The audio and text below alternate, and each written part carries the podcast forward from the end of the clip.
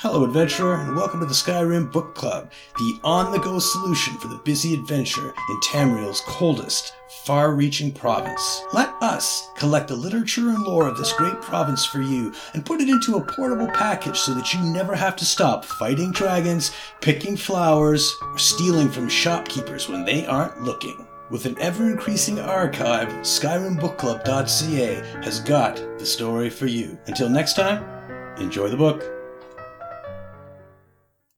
Anvil Taxes by Dockmaster Kamar. A notice reminding Anvil tax collectors about docking fees. All Anvil tax collectors, read now. I recently learned that some of you slowwits are still charging the docking fees set by Count Ephraim, one tenth of all gold exchanged for sales or purchases.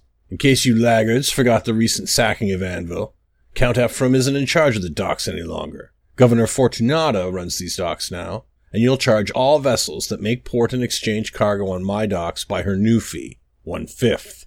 For those of you simpletons who don't know what a fifth is, count your fingers and your thumb. Your thumb is a fifth, the amount you take, and your fingers are the rest. So when you see a stack of gold, take your thumb's worth or more, but never less. Anyone complains, you crack their heads open. If there are too many for you to crack alone, you come tell me. We'll go to the ship in force and crack their heads together. No matter what, no ship leaves until its captain pays. If a ship does leave port without paying their taxes, the sentries assigned to keep her in port will pay her docking fees in thumbs and fingers. Also, starting tomorrow, anyone I find collecting the old tax rate is spending a night in the sea cages.